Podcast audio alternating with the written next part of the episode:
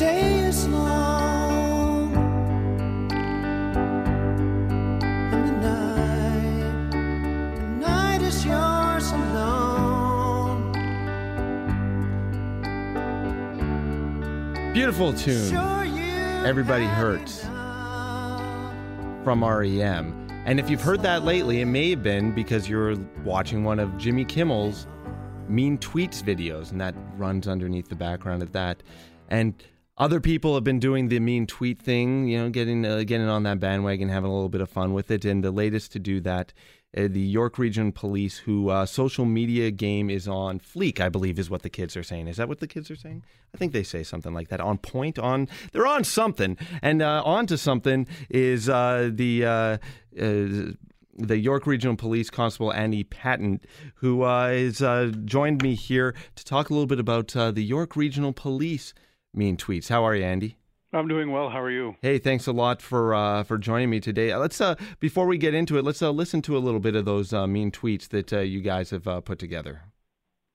Hope y'all wages get cut so hard y'all can't even afford a Happy Meal for ya kids. Reopen Major Mac. The f*** you doing? Santa Claus parade in November? Well, that is when most of them are. Why are 90% of you bald? Hair is good. Grow that. So it's funny stuff, Andy, and I just wanted to have you on to talk a little bit about it. You guys have been doing a lot of fun stuff on social media. What has the response been to this particular one with the mean tweets? This one's been great, like many of the other ones that we've put out that have had that element of humor to them. It's definitely gone viral and picked up by places right across Canada and in the U.S. Now we're seeing a number of the U.S. police services that have really huge followings on Twitter retweeting it and commenting now too. So it's definitely had the impact that we wanted it to, and at the end of the day, it's making a lot of people laugh, and the feedback we're getting is all positive. So it is positive. I was really worried that this kind of thing would spur on a flurry of more mean tweets, people trying to one-up those ones saying, hey, you think those are bad, I can say a lot worse. Well, of course, we thought about that before putting it out there, what could be the potential consequences, and we thought that was one of them. But, I mean, to deliver the message that we're trying to deliver here, number one is it was in honor of hitting 100,000 followers on Twitter, which congratulations. Service is good. So that was sort of the basis behind it, but as well we're doing everything we can to put a human voice behind policing. We're all just people too.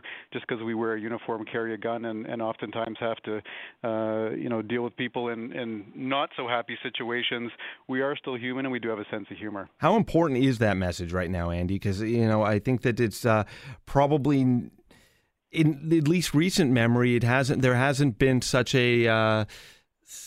a tense relationship between the public and the police. Are you seeing that up in York Region?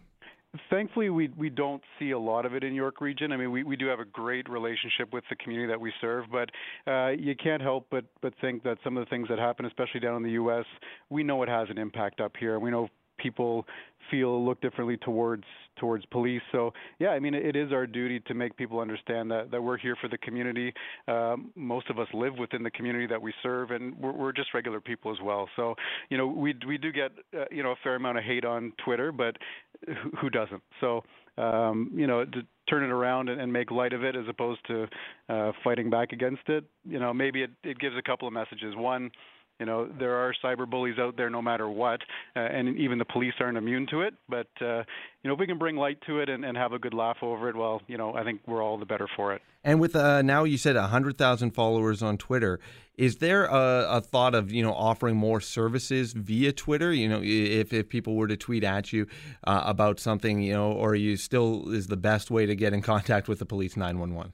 911 is the way to go for a lot of reasons, and we have looked at various technologies of texting to 911, which we do have for people that are hearing impaired, but taking reports over Twitter and response for action on Twitter has inherent issues with it. So we're pretty clear that we don't monitor our social media 24 hours a day, 7 days a week. 911, however, is always monitored and it's there. And, you know, the added benefit of 911 is when people call, we can geolocate where they are.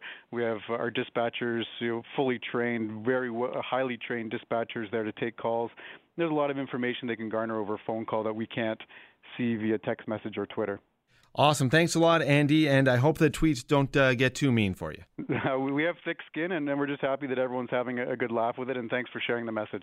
Awesome. Appreciate your time today, Andy. Have a great weekend. You too. Thanks. That is Sergeant Andy Patton with the York Regional Police.